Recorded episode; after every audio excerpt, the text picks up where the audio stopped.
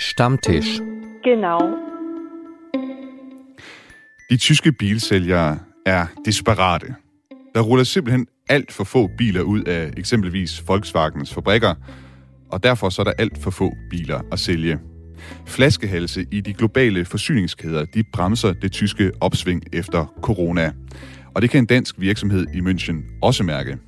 Og så mener den tidligere danske ambassadør i Tyskland, at vi danskere overvurderer vores kendskab til tysk politik. Det skal vi også tale om senere i dag. Du lytter til Genau på Radio 4. Mit navn er Thomas Schumann. Genau. Genau. Genau. Genau. Og du kan, som altid her i Genau, hvis du sidder derude og har et spørgsmål eller indspark, sms ind. Du skriver ind til 1424. Start din besked med R4, et mellemrum, og så din besked. Jeg har inviteret to gæster i dag øh, til det, vi her på Genau kalder Stammtisch, altså man kan oversætte det til stambordet. Øh, det er sådan en tysk, kan man sige, tradition eller institution i samfundet, altså hvor man sætter sig ned på den lokale knejpe en fredag gerne og diskuterer emner, som dem, i, øh, hvad skal man sige, der er inviteret med til selskabet, som øh, synes er relevante for samfundet eller for Tyskland. I hvert fald så tager vi i hvert fald folk ind, som øh, har noget, de byder ind med, ting, som er som de går op i øh, aktuelt for tiden, der er relevante for Tyskland.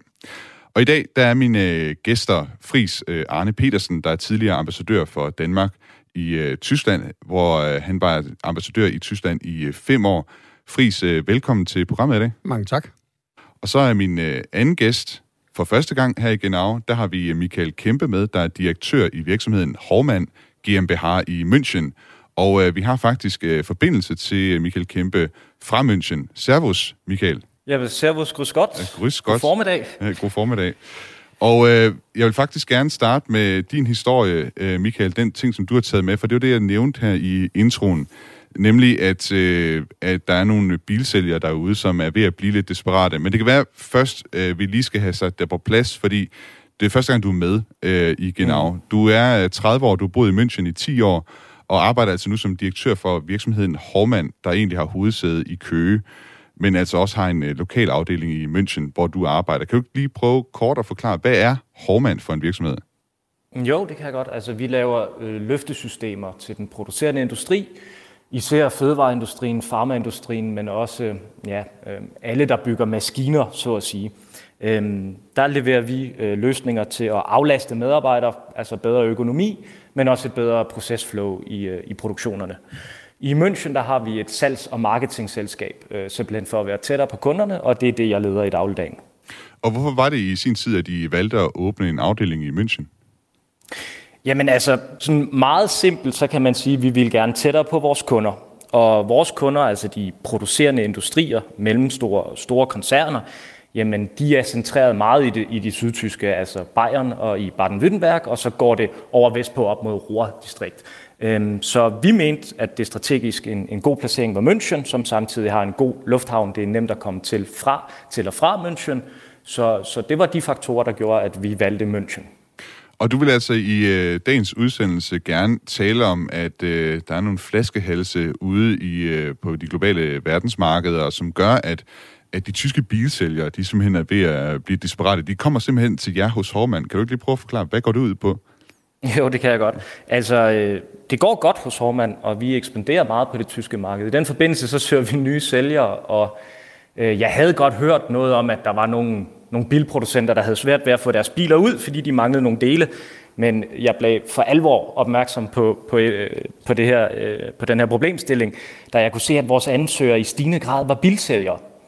Øhm, og det handler simpelthen om, at øh, bilsælgerne, jamen, øh, de kan ikke sælge varen, fordi de kan ikke fortælle kunden, hvornår man kan levere en bil.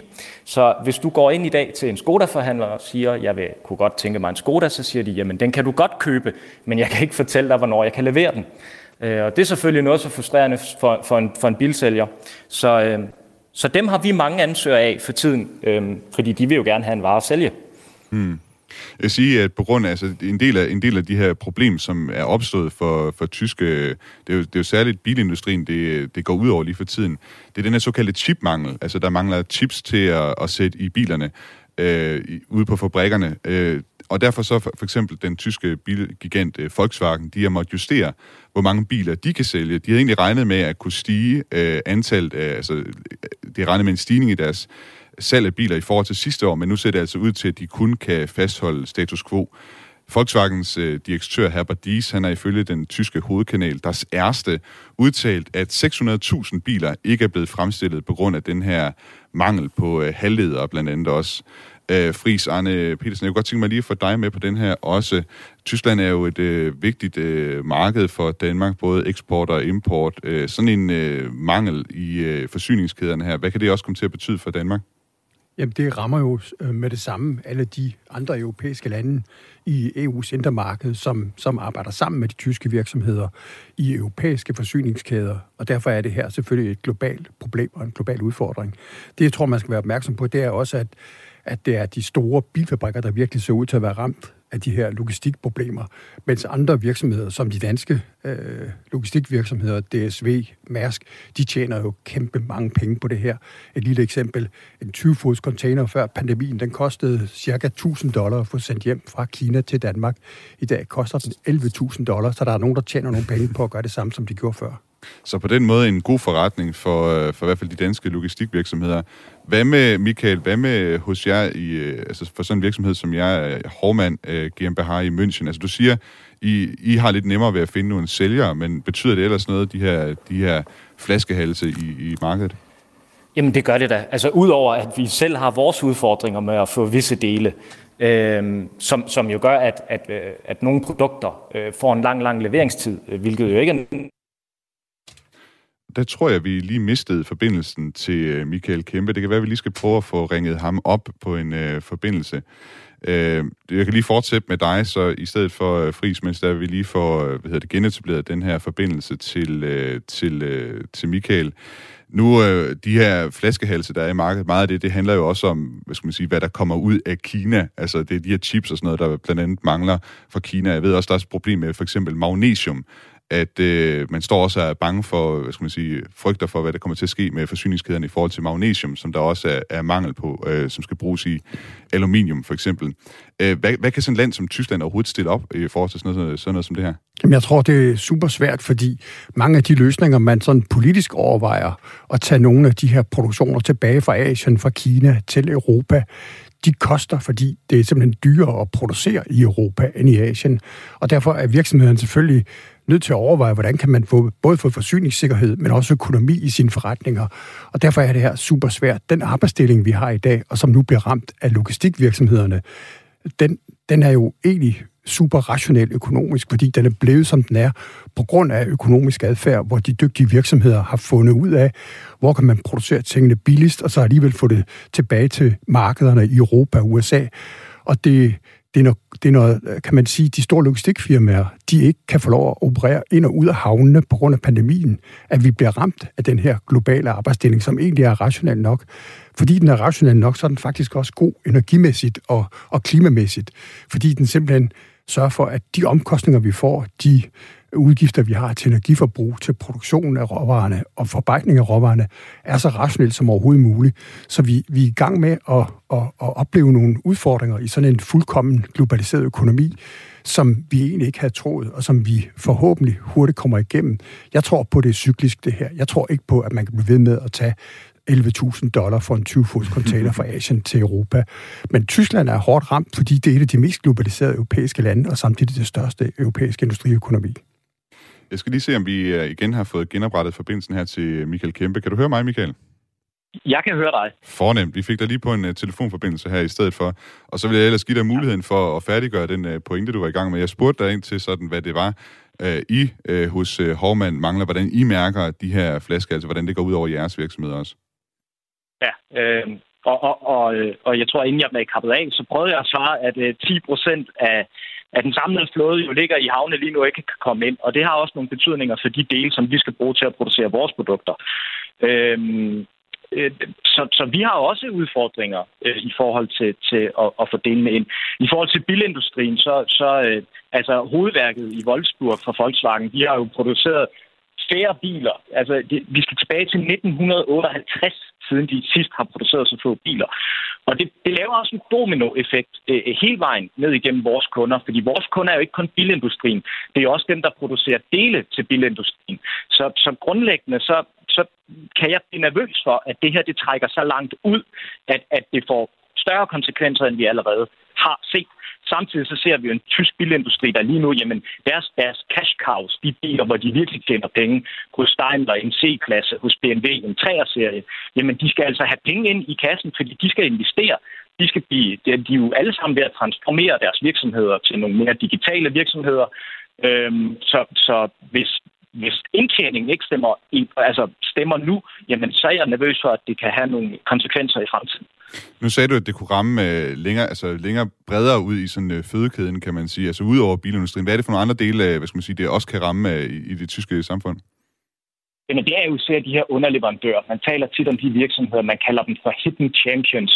Det er virksomheder, som du og jeg højst sandsynligt ikke kender af navn, men som er nogle store mastodonter, der lever af at, at producere de diverse dele til bilindustrien.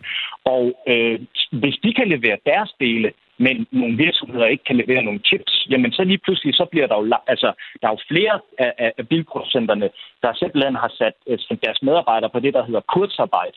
Opel er ved helt at sætte en fabrik på pause, og det betyder jo, at de her underleverandører, jamen de kan jo ikke levere nogen del, fordi produktionen er stoppet. Hmm.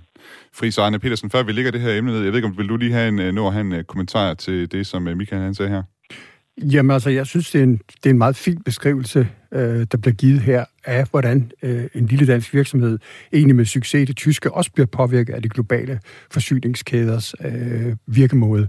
Og hvor, hvor, hvor godt det er, at vi også får alle til at forstå, at, at det, er jo, det er jo et meget sammenhængende globalt økonomisk system, vi har skabt, mm. hvor både produktionen men også transport og kommunikation, havnefunktioner, spiller en enorm rolle, og hvor det hele skal spille for, at, at, at alt kan gå op i en højere enhed, for at man undgår at få folk på kursarbejde, som, som, som det bliver nævnt her, øh, relevant af Michael. Så, så jeg synes, det er, det, det er på en måde, altså der er ikke noget, der er så galt, så det er ikke godt for noget andet. Det her, det er meget pædagogisk til at vise, hvor, hvor vigtigt det er, den globale økonomi øh, nyder en eller anden form for politisk bevågenhed, og vi prøver at, at gøre alle de politiske aftaler så gode som muligt, for, for økonomien til at hænge sammen, og ligesom spiller sammen med hinanden, fordi ellers så kan den globale økonomi simpelthen ikke fungere så godt optimalt, som den har været på vej til indtil for kort tid siden.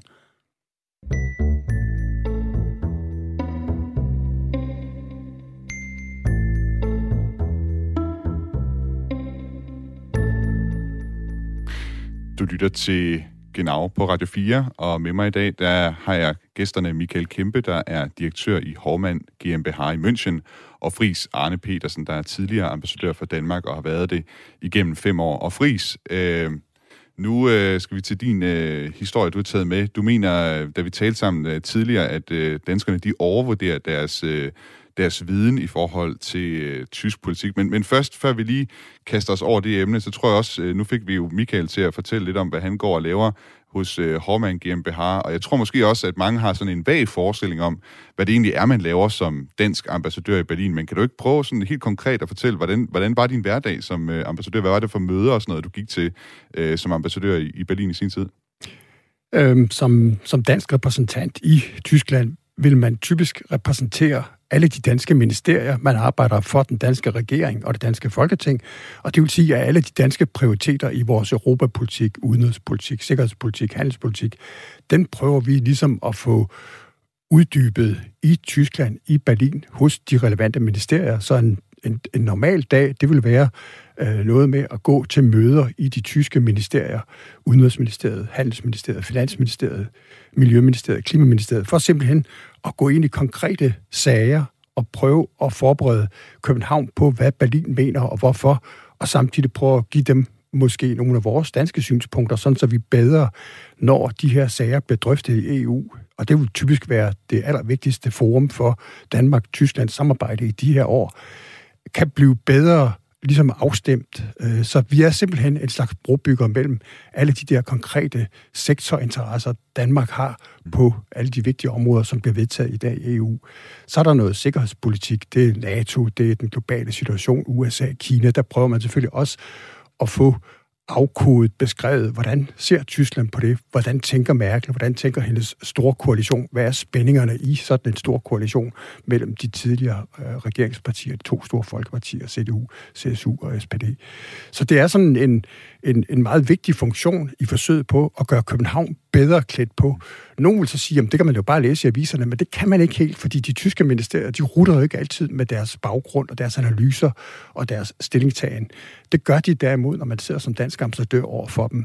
Den anden store opgave, det er jo selvfølgelig at gå i forbundsdagen og tale med de enkelte forbundsdagsmedlemmer og prøve at påvirke dem og høre dem om deres særlige synspunkter.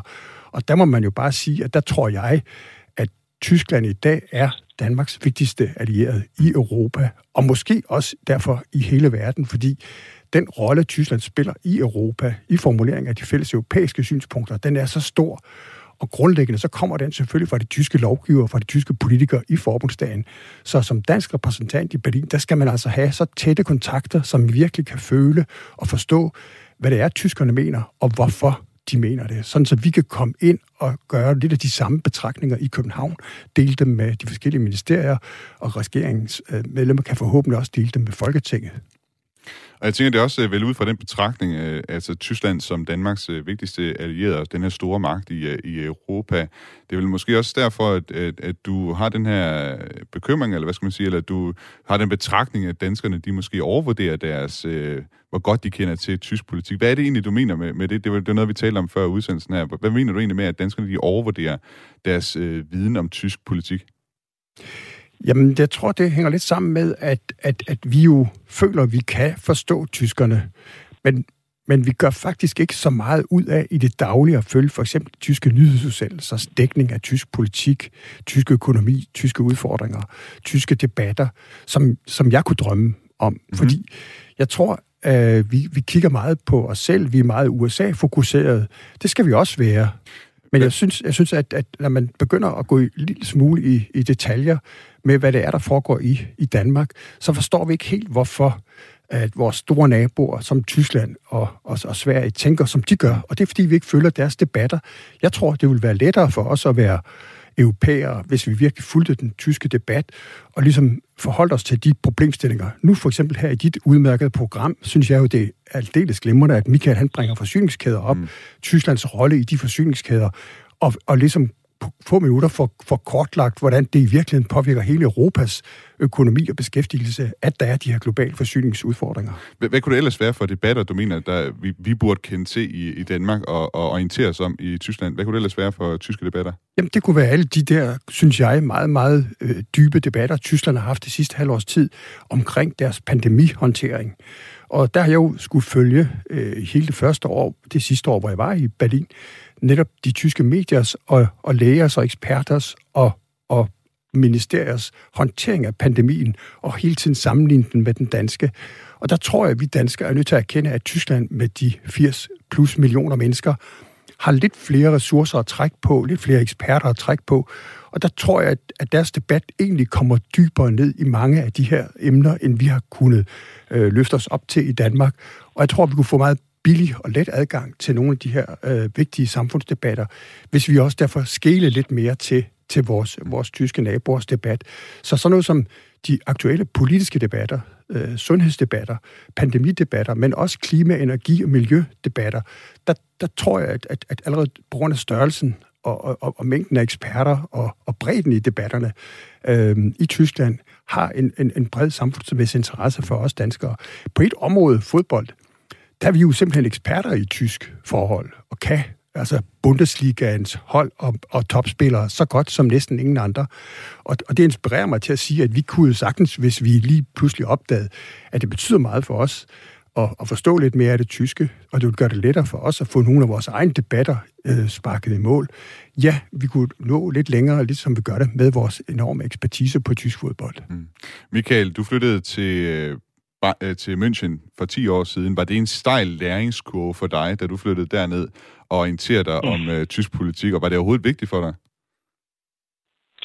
Øhm, men, uh, nej, jeg tror i starten, jeg, jeg tog herned med den baggrund, jeg skulle være her et år. Så, så jeg må jo nok indrømme, at, uh, at jeg, jeg, jeg satte mig ikke ned med det samme og, og satte mig ind i tingene.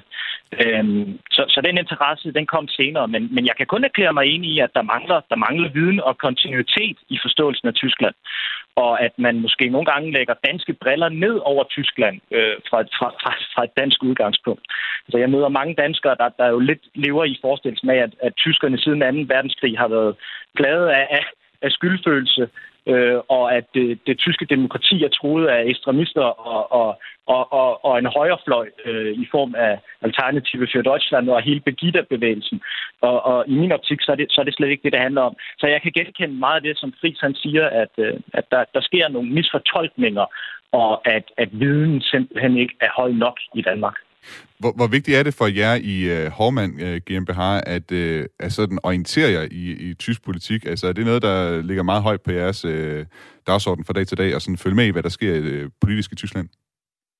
Jeg tror, vi er for små til det for alvor spiller en, en, en stor øh, rolle. Selvfølgelig, hvis der sker et eller andet fuldstændig uventet, så er det vigtigt, at vi følger med. Men vi er ikke en virksomhed, der der er, hvor, der er voldsomt afhængig af, om en, en ny tysk regering nu går ind og putter masser af penge ind i grøn energi. I og med, at vi leverer til så bredt øh, et udvalg af industrier. Øh, men, men selvfølgelig skal man følge med, og, og det gør vi også. For eksempel ville det jo betyde noget for os, hvis der kom en regering, som sagde, øh, arbejdssikkerhed og arbejdsmiljø skal prioriteres, jamen så vil det være en gevinst for os. Så på den måde så skal og bør vi følge med i, hvad der øh, sker i tysk politik. Fris Arne Petersen, øh, du nævnte de her debatter, som øh, det kunne være værd at følge øh, noget mere med i. Hvad så, hvad så med sådan noget som for eksempel kendskab til de egentlige politikere? Altså, mener du, det er vigtigt for eksempel, at øh, vi fra den side kan nævne mere end, end blot, øh, at øh, hvad, hvad den nu, nuværende kansler hedder. Altså skal vi også kunne øh, vide mere om, hvad skal man sige, hvem der ellers er forbundsministre, øh, eller endda måske hvem der er delstatsminister, præsidenter rundt omkring i Tyskland? Ja, altså ideelt set, så, så tror jeg jo, at vi gør livet lettere for os selv, hvis vi øh, forstår, hvor de tyske politikere kommer fra, hvad de står for. Og, og, og jeg synes jo for eksempel, at, at, at det, at nu er Tyskland på vej til at få en, en, en lyskurve koalition mm. med den, den tidligere første borgmester i Hamburg, Hansestad Hamburg, som forbundskansler. Det er jo enormt vigtigt for os danskere at forstå, at her kommer altså en, en, en ny mand til magten som regeringschef i Tyskland, der virkelig kender Danmark, kender det danske mindretals interesser i Tyskland, det tyske mindretal i Danmark, kender Femern, øh, Bælt, øh, tunnel, visionen, øh, virkelig interesserer sig for København, fordi det gør man, når man er første borgmester i Hamburg, kultursamarbejde Danmark-Tyskland. Så vi får altså lige pludselig en ven, en, en, en kender af Danmark som regeringschef i Tyskland på et tidspunkt i Europas historie, som er ganske afgørende. Jeg tror, at vi vil gøre os selv en tjeneste ved at interessere os for, hvad hans baggrund, hans politiske holdninger er. Og de er jo super interessante. Vi har selv en socialdemokratisk ledet regering nu. Vi har øh, i Sverige en socialdemokratisk regering. Vi har i Norge en socialdemokratisk regering. De ting, der er fælles for, for Skandinavien og for Tyskland lige nu, er selvfølgelig nogle grundlæggende ting på arbejdsmarkedspolitik, socialpolitik, på økonomisk politik det, det tror jeg simpelthen, man skal interessere sig mere for, fordi det gør det lettere at følge de politiske debatter, og hvorfor en ny forbundsregering gør, som den gør. Og det tror jeg også, virksomhederne kan, kan, kan, kan altså tjene på at forstå bedre, vide hvorfor øh, mindsteløn lige pludselig spiller så stor en rolle i Tyskland, kende ligheder og forskelle, kunne arbejde med de muligheder, der ligger i at kende hinandens økonomiske tænkning, politiske tænkning. Fordi det giver selvfølgelig også markedsmuligheder, det giver samarbejdsmuligheder. Og så giver det måske også det, som er allervigtigst i Europa i de her år, lidt større gensidig kulturforståelse og interesse for hinandens samfundsforhold. Så hvis vi skal have et Europa, der virkelig udvikler sig positivt harmonisk, så tror jeg simpelthen, at vi skal kende hinandens økonomier, samfundsforhold, men også politik og kultur endnu bedre. Det gør det simpelthen lettere for os selv at mm. udvikle vores egen nationale identitet i samarbejde med de andre. Og nu nævnte du gensidighed. Vi har lige et, øh, et lille minuts tid, før da vi skal have nogle nyheder, men, men før det, vi kommer til nyhederne, øh, så kunne jeg godt tænke mig at spørge dig, øh, Fris, hvor, hvor godt kender de tyske politikere egentlig til danske politikere, og bør de måske også øh, vide mere om dansk politik? Ja, selvfølgelig, men der, jeg, jeg tror altså faktisk, at det er de danske partier, der har været lidt tøvende med, med sådan et partisamarbejde i forhold til tyskerne. Lidt af de grunde, som jeg tror, Michael meget fint og elegant fik, fik præsenteret før. Vi kommer lidt til at projicere vores forståelse af Tyskland ind i en dansk perspektivering, som ikke er helt rigtig. Øh, jeg tror faktisk, de tyske socialdemokrater for eksempel meget gerne vil have endnu tættere mm. kontakt til de danske socialdemokrater. Jeg tror, de svenske socialdemokrater har været skide gode til at få den her partikontakt. Mm. Og den, den er god at have, enten man er i regering eller ej. Vi skal tale om øh, mange flere emner, når vi vender tilbage her lige om lidt efter en uh, omgang nyheder. Jeg skal også huske at sige til alle, der lytter med derude, at I altså kan uh, hvad hedder det, bidrage. I kan deltage i sms'en, hvis I skriver ind til 1424, starter beskeden med R4 et mellemrum, og så din besked, så kan du sende spørgsmål eller indspark ind til den snak, vi har i Genau Stammtisch i dag. Deutschland. Genau. Du lytter til Genau på Radio 4. Mit navn er Thomas Schumann, og i dag der holder vi Stammtisch, hvor jeg har inviteret to gæster og bedt dem hver især at komme med et emne, som vi sammen skal tale om. Lidt ligesom hvis man mødes med sine kolleger nede på den lokale knejpe og taler om verdenssituationen, så taler vi altså i dag om Tysklands situationen. Og i dag der har jeg inviteret Michael Kæmpe, der er direktør i Hormann GmbH i München, og Fris Arne Petersen, tidligere ambassadør for Danmark igennem øh, fem år øh, i Tyskland. Genau. Genau.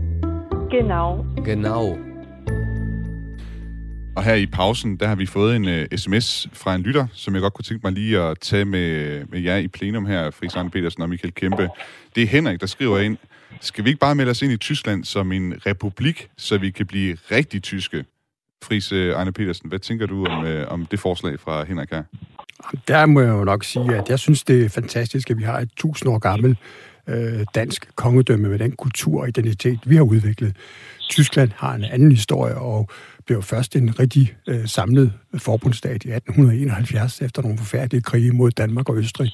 Så det synes jeg ikke vil være en god idé. Jeg synes, det er bedre, at vi har de historiske grundforudsætninger med respekt for de nationalstater, der er, så vi netop i europæisk samarbejde kan have den mangfoldighed, som jeg tror, det i virkeligheden giver, og derfor den respekt for vores historie, som, som vi kan sige, at de her grænser, vi har i dag, de repræsenterer. Michael Kæmpe, hvad tænker du om, øh, om forslaget? Et, øh, i, stedet for, I stedet for at have Jylland, så kunne man have Tysklands øh, Odde i stedet for, at hvis vi nu meldte os øh, ja. ind, i, ind i Tyskland. Hvad tænker du om forslaget? Ja, jamen, jeg synes slet ikke, vi skal være rigtig tyske. Jeg Mhm. synes, vi skal arbejde sammen med vores, øh, vores naboland i syd. Det er nogle gode... Øh, altså, jeg har oplevet et, et fantastisk åbent folkefærd, og jeg tror både på kultur og på uddannelse, på forskning og på erhverv, der kan vi have et rigtig godt samarbejde med Tyskland, uden at være en del af Tyskland. Jeg har også en, øh, en, en grund til, hvorfor vi nok ikke skulle melde os ind i Tyskland, som uh, hænger meget godt sammen med den uh, historie, som, uh, vi, som jeg har taget med, og som vi skal tale om nu her. Nemlig, at uh, Tyskland har en af de laveste vaccinerater i Europa. Ifølge Robert Koch-instituttet, altså det som hvad skal man sige, det samme institut i Tyskland, som ligesom Statens Serum Institut i, i Danmark har hvad skal man sige, holdt øje med corona-udviklingen. Øh, ifølge Robert Koch-instituttet, så er der altså omkring 66,5 procent af tyskerne, som er fuldt vaccineret. Og sammenlignet med Spanien, så er der altså i Spanien 81 procent af befolkningen, og i Portugal er det 88 procent af befolkningen, der er fuldt vaccineret. I Danmark, der mener jeg, at tallet det ligger omkring øh, 75 procent. Så man kan sige, på den måde kan vi, behøver vi ikke at være misundelige på, på tyskerne i forhold til lige præcis øh, corona. Og øh, så har det været en del diskuteret i Tyskland. Øh, der har været en del diskussion om, diskussion om en fodboldspiller i den tyske Bundesliga. For fodboldspilleren Josh, øh, Joshua Kimmich, han spiller for klubben Bayern München, og han er flere omgange bekræftet over for tyske medier, at han altså ikke er blevet vaccineret mod corona. Han er bekymret for langtidseffekterne ved en vaccine, men ellers så siger han, at han overholder alle regler og forskrifter. Han går med mundbind og sådan noget, når han skal. Og på den måde så prøver han på ikke at smitte eller, eller sprede coronasmitten. Han startede også i marts 2020 en filantropisk organisation, der skal hjælpe folk, som er kommet i vanskeligheder på grund af pandemien.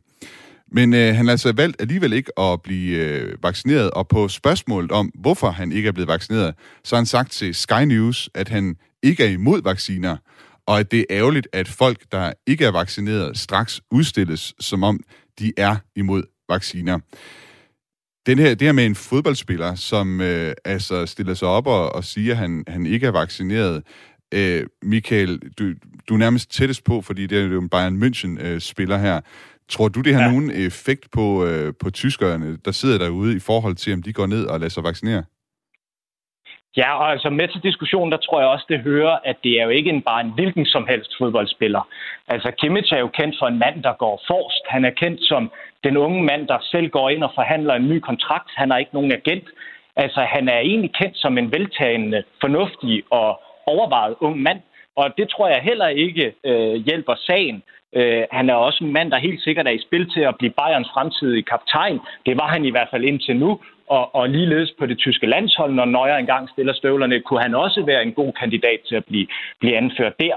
Øhm, til, for at besvare dit spørgsmål, betyder det noget? Jamen, det er svært at sige. Jeg tror, at det, det her det har betydet mere for den fraktion, som ikke ønsker at blive vaccineret. At der nu er en offentlig kendt person, der siger, det er okay ikke at gøre det. Det er ikke en pligt at gøre det. Hvad tænker du, øh, Friis Arne Petersen? Øh, er det noget det her som, med sådan en fodboldspiller som øh, Joshua Kimmich, der, der, der siger, at han ikke er vaccineret? Er det noget, der har nogen effekt på, om tyskerne de går ned og lader sig vaccinere? Jamen, jeg tror, det har haft en enorm betydning på den tyske befolknings tanker og overvejelser omkring vacciner, og især i forhold til covid-19. Øh, og man kan også se på de tyske medier, de mest populære talkshows, øh, programmer, der debatterer tysk politik, de har bare i den grad, øh, siden vi også her i Radio 4, og jeg begyndte at tale om det her, i fokuseret på den her problemstilling. Og jeg synes, det, der er så imponerende ved det tyske samfund, det er den evne til at gå i dybden med den debat og alle dens aspekter. Jeg tror da, at han at lige præcis, fordi, som Michael beskriver, Joshua Kimmich, han er en helt særlig tysk øh, fodboldspiller, landsholdsspiller, meget resoneret, meget intellektuel i mange af sine tilgange, tager et enormt ansvar. Det, at han siger, at han ikke tør at, at, at udsætte sin egen krop, som han skal leve af, hans krop mm. er hans kapital, for den her vaccine, den kan have nogle konsekvenser. Det forstår alle jo i Tyskland. Det er et meget videnskabeligt orienteret samfund. Men samtidig så skaber det også et, et, et dilemma i forhold til det, som du netop nævner, synes jeg ret vigtigt, Thomas, i indledningen, at Tyskland har bare ikke fået den her vaccineudbredelse, som mange andre europæiske lande har, fordi der er så mange kværdenkere, mm. der er så mange oppositionelle holdninger, som egentlig er velfunderet. Men problemet er, at i Europa og i verden, der er du nødt til at have en meget høj vaccinegrad og en højere grad af flokimmunitet for at få den her pandemi bekæmpet.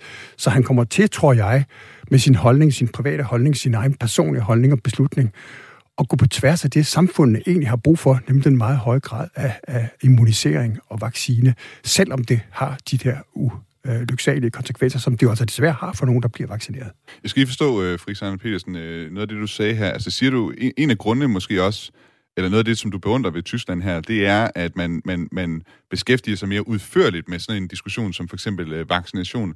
Øh, og det måske også har den konsekvens, at du så har nogle folk, som stiller sig op og siger, jeg skal ikke vaccineres, fordi de, beske, de, de, de følger ikke bare med flokken, som man måske har en tendens til andre steder, måske for eksempel i Danmark. Er, er det sådan rigtigt forstået? Ja, det er det. Ja. Og, det, og det, det, det kan jeg godt lide, altså ved, ved, ved, ved, øh, ved nyheder og nyhedsudsendelser, og ved, ved programmer og radio og tv, at man gør det, som tyskerne åbenbart er så gode til, og gøre det naturligt, altså virkelig gå i dybden med nogle af de store samfundsspørgsmål.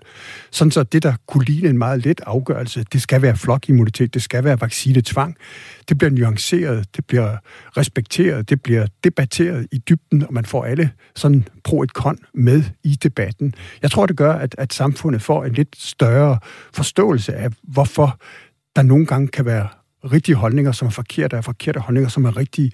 Og jeg tror, det, det, jeg tror, det gør faktisk, at, at et samfund som det tyske har en bedre harmoni med sig selv, end for eksempel det amerikanske, hvor sådan en debat vil blive mere polariseret og fjendtlig og, og ikke så konstruktiv. Jeg tror, jeg tror, det er en meget vigtig del af vores demokrati, at man kan det, som det tyske samfund ser ud til. Have videnskabsfolk, have sportsfolk, have politikere, have journalister til at gå sammen og diskutere de her emner i dybden. Det er sjovt, fordi mit indtryk har faktisk været, at, at det er noget, der har spaltet Tyskland mere. Der har været mere en holdning til, at hvis man ikke lader sig vaccinere, så er man hurtigt dømt som øh, anti eller hvad skal man sige, mod vacciner. Men det var, jeg lige skal tage den med Michael. Michael, øh, i din omgangskreds, øh, har du samme opfattelse, som øh, Friis han her er inde på, at man simpelthen beskæftiger sig lidt mere indgående med de her diskussioner, faktisk diskuterer det i bunden, og at man på den måde sådan, som man siger, mere i harmoni, eller hvad skal man sige, for, for faktisk taget en naturlig diskussion af, af sådan spørgsmål som vacciner. Det er noget, du oplever i din omgangskreds? Nej, det, ikke. Måske jo, jeg synes, at, at, at medierne prøver at ramme flere vinkler. Det kan jeg være enig i, men, men jeg oplever en, en, en spaltning. Det, mm. det, det gør jeg. Øhm, det, der er ofte dem og de andre, ikke? Mm. Øhm, og, og, og jeg oplever også, at der er mange, der i min omgangskreds, der ønsker hårde stramninger og, og, og flere tiltag for at, og, og isolere de ikke-vaccinerede. Friis, du får lige lov her at svare på det her. Hvis, øh, hvis Jamen, jeg det. tror, jeg, jeg tror faktisk ikke, jeg er uenig i, i, i nogle af de, af de synspunkter, I siger. Min, min holdning er lidt, at fordi det tyske demokrati tillader sig den her grundige debat og meget klare øh, forskel i holdningerne, så finder de fordi de går i dybden med debatten, en lidt mere harmonisk samfundsligevægt, end man gør i det amerikanske, hvor den her, den her debat ikke vil være så forsonlig, så konstruktiv, så detaljeret. Der bliver det lidt mere en krig på holdninger og synspunkter. Og det bliver sådan du og dig, og det, det kan jeg ikke lide ved det amerikanske samfund. Det bliver for hårdt. Det tyske ser ud som om, at det, det sagtens kan have markante forskelle i holdningerne og delinger. Og det kan man jo også se på den samlede altså, accept af, at, at modtage vaccinen i Tyskland er så lav. Men men måden, hvorpå det sker, er vigtig for demokrati. Dialog er enormt vigtig.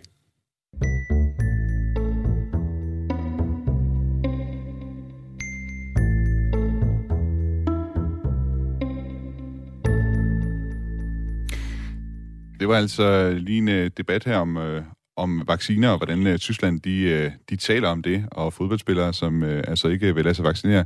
Vi skal videre til, til næste emne. Øh, jeg skal jo ikke lige huske at, at sige her, at vi har, fået, øh, vi har begyndt at få en del sms'er ind her fra folk øh, derude. Øh, Helle fra Nordsjælland, hun skriver ind her, angående, eller hun skriver her, Hej genau, angående klima og COP26, hvad er Tysklands mening vedrørende, at øh, så længe vi ikke har valgt de rigtige og helt nødvendige klimaløsninger, som først og fremmest er fuld ophør af anvendelse af gylde, pesticider, kunstgødning, monokultur med videre, vil økonomisk klimabistand til de fattige lande ikke hjælpe.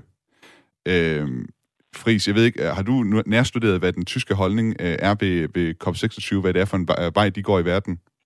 Jamen, den er jo i en skillevej, fordi det Merkel har siddet og sagt, det er den gamle GroKo-koalitions holdninger til klimapolitik. Den nye tyske regering er ikke dannet, regeringsprogrammet er ikke endeligt vedtaget, og de har slet ikke vil offentliggøre noget af det. Det kommer vi til om et øjeblik.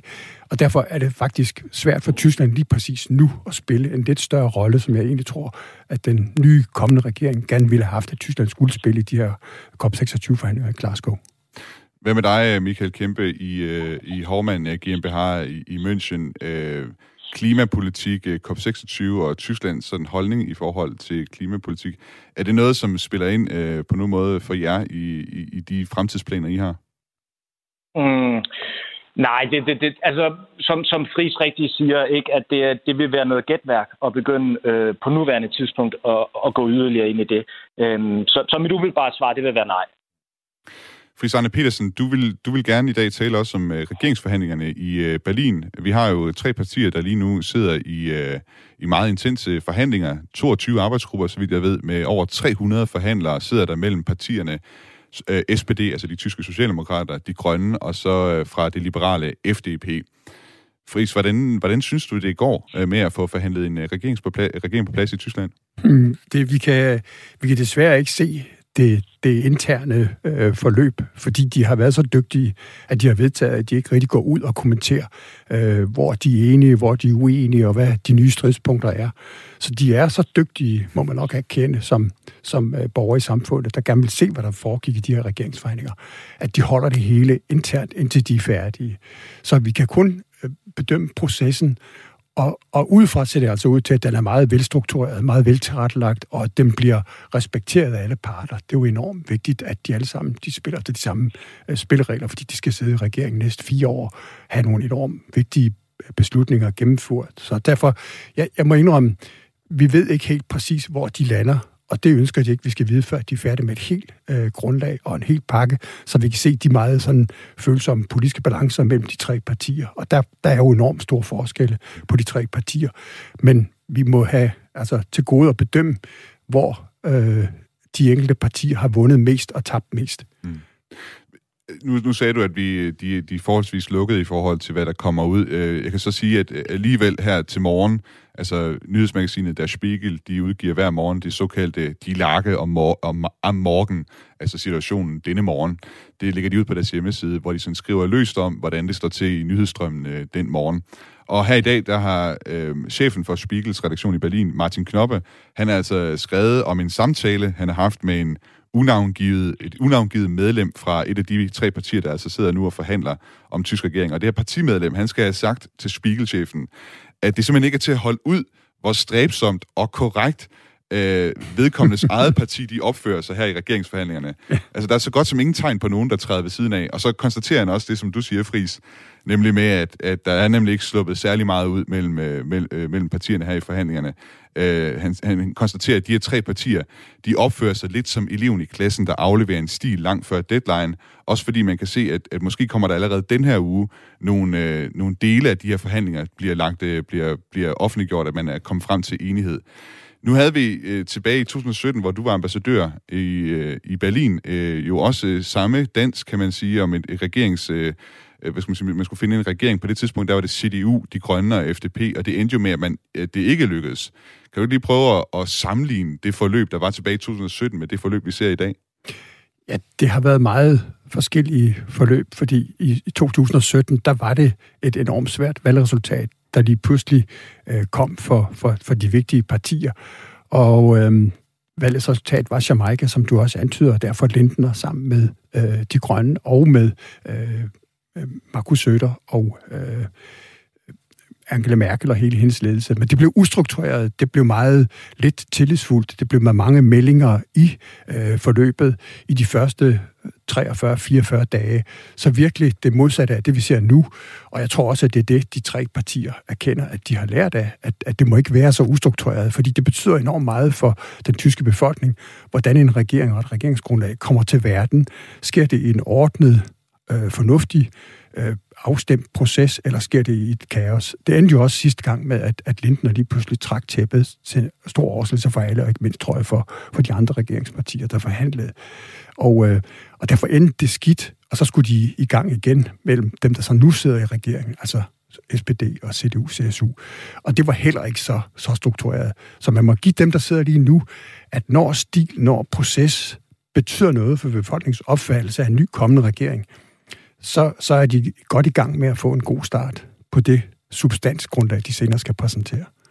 Michael Kæmpe, jeg tænkte på, som direktør øh, for en øh, virksomhed, der, altså en dansk virksomhed i, i München, øh, hvad, under valget, hvad, hvad håbede du på, resultatet ville være øh, efter, efter det tyske valg? Hvilken slags regering øh, håbede du, og jeg ved ikke, jeg, Hormand, jeg ved ikke, om I, I sådan på den måde tager stilling, men altså for, for, mm. for en virksomhed og jeres betingelser og sådan noget, I, hvad, hvad, hvad håbede I så på for en regering?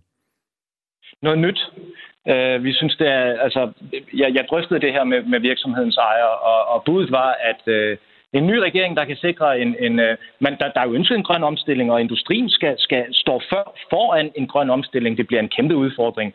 Uh, og også samtidig en digitalisering uh, af samfundet. Um, så, så vi ønsker noget nyt, og jeg vil sige, den ampelkoalition, som vi ser i forhandlingen nu, uh, er, er et spændende... Uh, et spændende bud på det. Øh, og hvis jeg må knytte en kommentar til diskussionen før, altså vi står jo i en tid med Merkel er væk, og hvad nu? Og der synes jeg, at den, den, den, den struktur, de bringer ind nu, altså de arbejder jo kun i hverdag mellem 11 og, eller øh, mellem klokken 8 og klokken 17. Øh, de, de må skrive maks 6 siders anbefaling. Øh, det skal skrives i kalibri med en linjeafstand på halvanden. Ikke? Det går meget godt i tråd, det I lige har sagt, og, og, og det tror jeg, det er den ro, de gerne vil kommunikere. Mutter Merkel er væk, men vi har styr på det. Jeg skal sige i øvrigt, at øh, jeg, læ- jeg læser også noget af det samme her til morgen, det her med, at man har aftalt, hvor mange sider de her arbejdsgrupper, de, må, de, de skal udkomme med. Hver af de her 22 arbejdsgrupper, de skal udkomme med seks sider, tror jeg nok, det var. Øh, problemet var, at, at i nogle af arbejdsgrupperne, der var dagsordenen for deres diskussioner nærmest længere end seks sider, så de skulle ligesom finde ud af, hvordan man, man får kogt det ned. Øh, Friis Arne Petersen, hvad, hvad er det, Scholz øh, og for så vidt også de andre partier gør rigtigt her, siden at det altså ser ud til at køre så meget mere på skinner, end de gjorde tilbage i 2017? Jamen, jeg tror, de har grundlæggende tillid til hinanden og sig selv, og samtidig står de over for den der kæmpe udfordring, som jeg synes, Michael han virkelig får beskrevet. Virksomhederne forventer noget nyt, men samtidig noget ambitiøst, der virkelig kan sætte gang i Tyskland. Og jeg, jeg vil ikke kritisere Merkel, fordi det synes jeg, der er mange, der har gjort uberettiget. Men, men man har siddet som regeringschef, tysk kansler i 16 år, så er man selvfølgelig et eller andet sted nok kørt træt. Og det synes jeg godt, man kunne mærke, både før pandemien, hvor stor koalitionen hang i laser. Så fik hun reddet meget, da den så øh, kom pandemien. Hun var fantastisk til krisestyring. Men, men den, den, den nye tyske regering, der kommer nu, og især deres, tror jeg, kansler Olaf Scholz, han har jo været med hele vejen som finansminister og vicekansler i de her fire år. Han ved, hvor vigtigt det er at få styr på de her processer, og dermed også større sandsynlighed for, at indholdet bliver bedre afstemt. Jeg tror, vi kommer til at opleve noget godt for Europa, for Tyskland og for Danmark, fordi vi får en lidt mere visionær, ambitiøs ny tysk regering, der ved, hvilket stort ansvar den har for Europas fremtid og for Tysklands.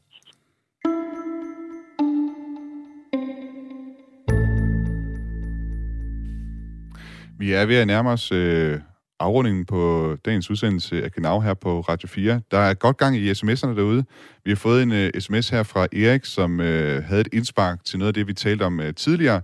Han skriver her, bare et indspark i forhold til, hvorfor danskerne generelt ikke viser så stor interesse for tysk politik, og Tyskland er sproget. Vi forbinder os mere til engelsktalende lande, som vi forstår sprogligt, og derfor også primært får vores kulturelle udenlandske input fra i form af film og musik. Øh, det synes jeg, der er en meget rigtig betragtning, Erik han øh, her kommer med. Hvad, hvad kunne man, og det glemte jeg måske at spørge jer begge to om, hvad I mener, man kan gøre for at udbrede, hvad skal man sige, gøre Tyskland mere sådan spiseligt måske for, for danskere. Hvad kunne man for eksempel gøre for, hvad skal man sige, at fremme tysk film og, og, og musik i Danmark? Øh, hvad mener du, Michael? Jamen altså, jeg ved jo, der har været nogle, nogle, nogle gode tiltag i København, især i forhold til øh, Tysk Filmfestival i København, som jeg selv har besøgt, og som er et fantastisk arrangement. Men, men, og, og jeg er grundlæggende enig i at det her med, med kulturen øhm, og det og det tyske. Øh, jeg tror, vi skal sætte ind allerede i folkeskolen og kigge på den måde, vi underviser i i tysk, at det skal handle mere om først at vække interesse for Tyskland og dets kultur, og derefter have, have fokus på at lære sproget korrekt. Det tror jeg, jeg ville kunne hjælpe. Jeg vil også sige for mig, at øh, Tyskland, altså det, der virkelig drager mig til Tyskland, det er jo også øh, fascinationen for kulturen og sproget, nemlig. Det er i hvert fald det, der har ramt mig. Fris, øh, Arne Petersen, jeg tænker, i din tid som ambassadør, så må det jo næsten også være noget, du har beskæftiget dig med, altså med forskellige tiltag og sådan noget, for ligesom at fremme den danske interesse for Tyskland. Hvad, hvad har man gjort tidligere? Hvad, hvad, hvad kunne man gøre øh, for at fremme den interesse? Jamen, jeg er, da, jeg er da også enig i det, der bliver sagt, at engelsk er lettere for os danskere, men jeg, men jeg håber, at, at man i Danmark i fremtiden vil, vil satse mere på tysk og fransk ud over det engelske, fordi jeg tror, det åbner op for en god forståelse af Europas øh, udfordringer, vores kultur, vores fælles kultur, vores litteratur og kunst filmfestivals er vigtige, men jeg synes også, at de pågældende lande selvfølgelig selv skal sørge for, at de får en kreativ industri inden for, for, mm. for kunst og kultur, litteratur og film. Ligesom amerikanerne jo er så gode til. Så vi europæere har, tror jeg, i fællesskab en stor udfordring. Vi skal mm. prøve at fremme vores egen europæiske sprog og kultur i fremtiden. En ting, som jeg også kom til at tænke på, da jeg talte med dig, Michael, øh, i forbindelse med den her udsendelse, det var den her øh, Tysklands strategi, som man øh, jo fra øh, regeringens side tilbage i 2016, den øh, vil, altså sat i søen, at man øh, simpelthen vil gøre noget mere for, for eksempel, at virksomheder som din øh, virksomhed altså kommer ned til det sydlige Tyskland. Man har konstateret, at øh, alt for mange af de danske virksomheder, de øh, eksporterer kun til, til Nordtyskland, kommer ikke langt nok ned til, til det sydlige Tyskland. Og at der på den måde der også er nogle barriere mellem Danmark og Tyskland. Øh, som øh, direktør for Hormann øh, GmbH i München, mener du så, at Danmark gør nok i forhold til at hjælpe danske virksomheder med at komme ned i, og få et fodfæste i det sydlige Tyskland? Jamen, jeg tror, svaret vil være jein. Øh, altså både ja og nej. Jeg tror, på nogle områder er de rigtig, øh, de er rigtig gode, især til at hjælpe danske virksomheder, der arbejder med grøn energi. Der tror jeg, at øh, Innovationscenteret i München har nogle rigtig gode kontakter og yder et flot stykke arbejde. Øh, men, men hvis vi kigger på de virksomheder, som man kalder SMV-virksomheder, altså små og mellemstore virksomheder, der i den plan, som du refererer til fra 2016, det tror jeg er rigtigt, der lagde man et årligt budget på 2,5 millioner til at, at, at styrke SMV-hjælpen øh, i, øh, i Tyskland. Og der tror jeg, at vi skal have fat i nogle helt andre beløb, for at det virkelig, at vi kan få skubbet nogle danske SMV-virksomheder øh, ind i Tyskland og gerne ned i Sydtyskland. Fris Arne Petersen, det er jo nærmest, det er jo også noget, du har siddet og arbejdet med i din tid som ambassadør. Hvad, hvad tænker du om det, som øh, Michael han siger her? Jeg er helt enig, mm. og jeg synes selvfølgelig, at den der 2016-strategi var helt rigtig, at regeringen havde en Tyskland-strategi, og bare det at have det, og så satse på det øvrige Tyskland, og ikke kun på det, jeg har lovprist her, øh, Hansestad, Hamburg, eller Slesvig-Holsten, eller øh, Niedersachsen, men altså også de fjernliggende tyske delstater i forhold til kongeriget Danmark. Man må erkende, at der er noget med afstand, og derfor er det modigt, at, at, at Michael og hans firma er kommet helt til Bayern men det er der markedet er, det er der det øh, store øh, økonomiske tyngdepunkt er i, i Tyskland i mange sammenhænge, både Bayern, Baden-Württemberg, det er øh, et meget, meget vigtigt marked for Danmark. Jeg håber lidt, at den her Tysklandsstrategi og regeringens forsøg på at gå foran, også vil fremme interessen både for tysk sprog og økonomi, men der skal selvfølgelig også lidt mere statslig støtte til end de der 2,5 millioner kroner. Det er klart. Vi skal lige have, vi er ved at nærme os inde på udsendelsen, men Michael, det kan være, at du lige hurtigt i nærmest i punktform kan fortælle lytterne derude, hvis der nu skulle sidde nogle andre virksomheder, øh, direktører derude, der lytter med her til Genau i dag, øh, hvad de så skal gøre for at tilpasse sig et øh, tysk marked. Har du nogle gode råd, du lige kan fyre af her til sidst?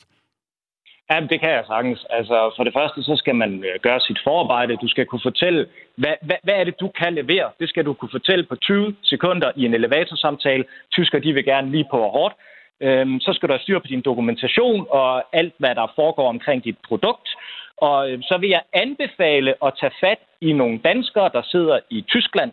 Der sidder en masse hernede. På Facebook er der gruppen Danskere i München. På LinkedIn er der blandt andet DABGO-netværket. Og der er så mange danskere, der gerne vil hjælpe andre danskere. Så det vil jeg opfordre til. Michael Kæmpe, direktør i Hormann GmbH og tidligere ambassadør i Tyskland, Fris Arne Petersen.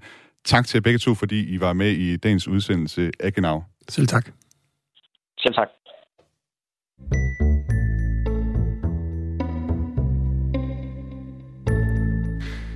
Dagens udsendelse af Genau er tilrettelagt af Frederik Lyne og Ida Clausen. Mit navn er Thomas Schumann, og musikken, som du blandt andet, blandt andet har hørt her, den er lavet af John Hansen.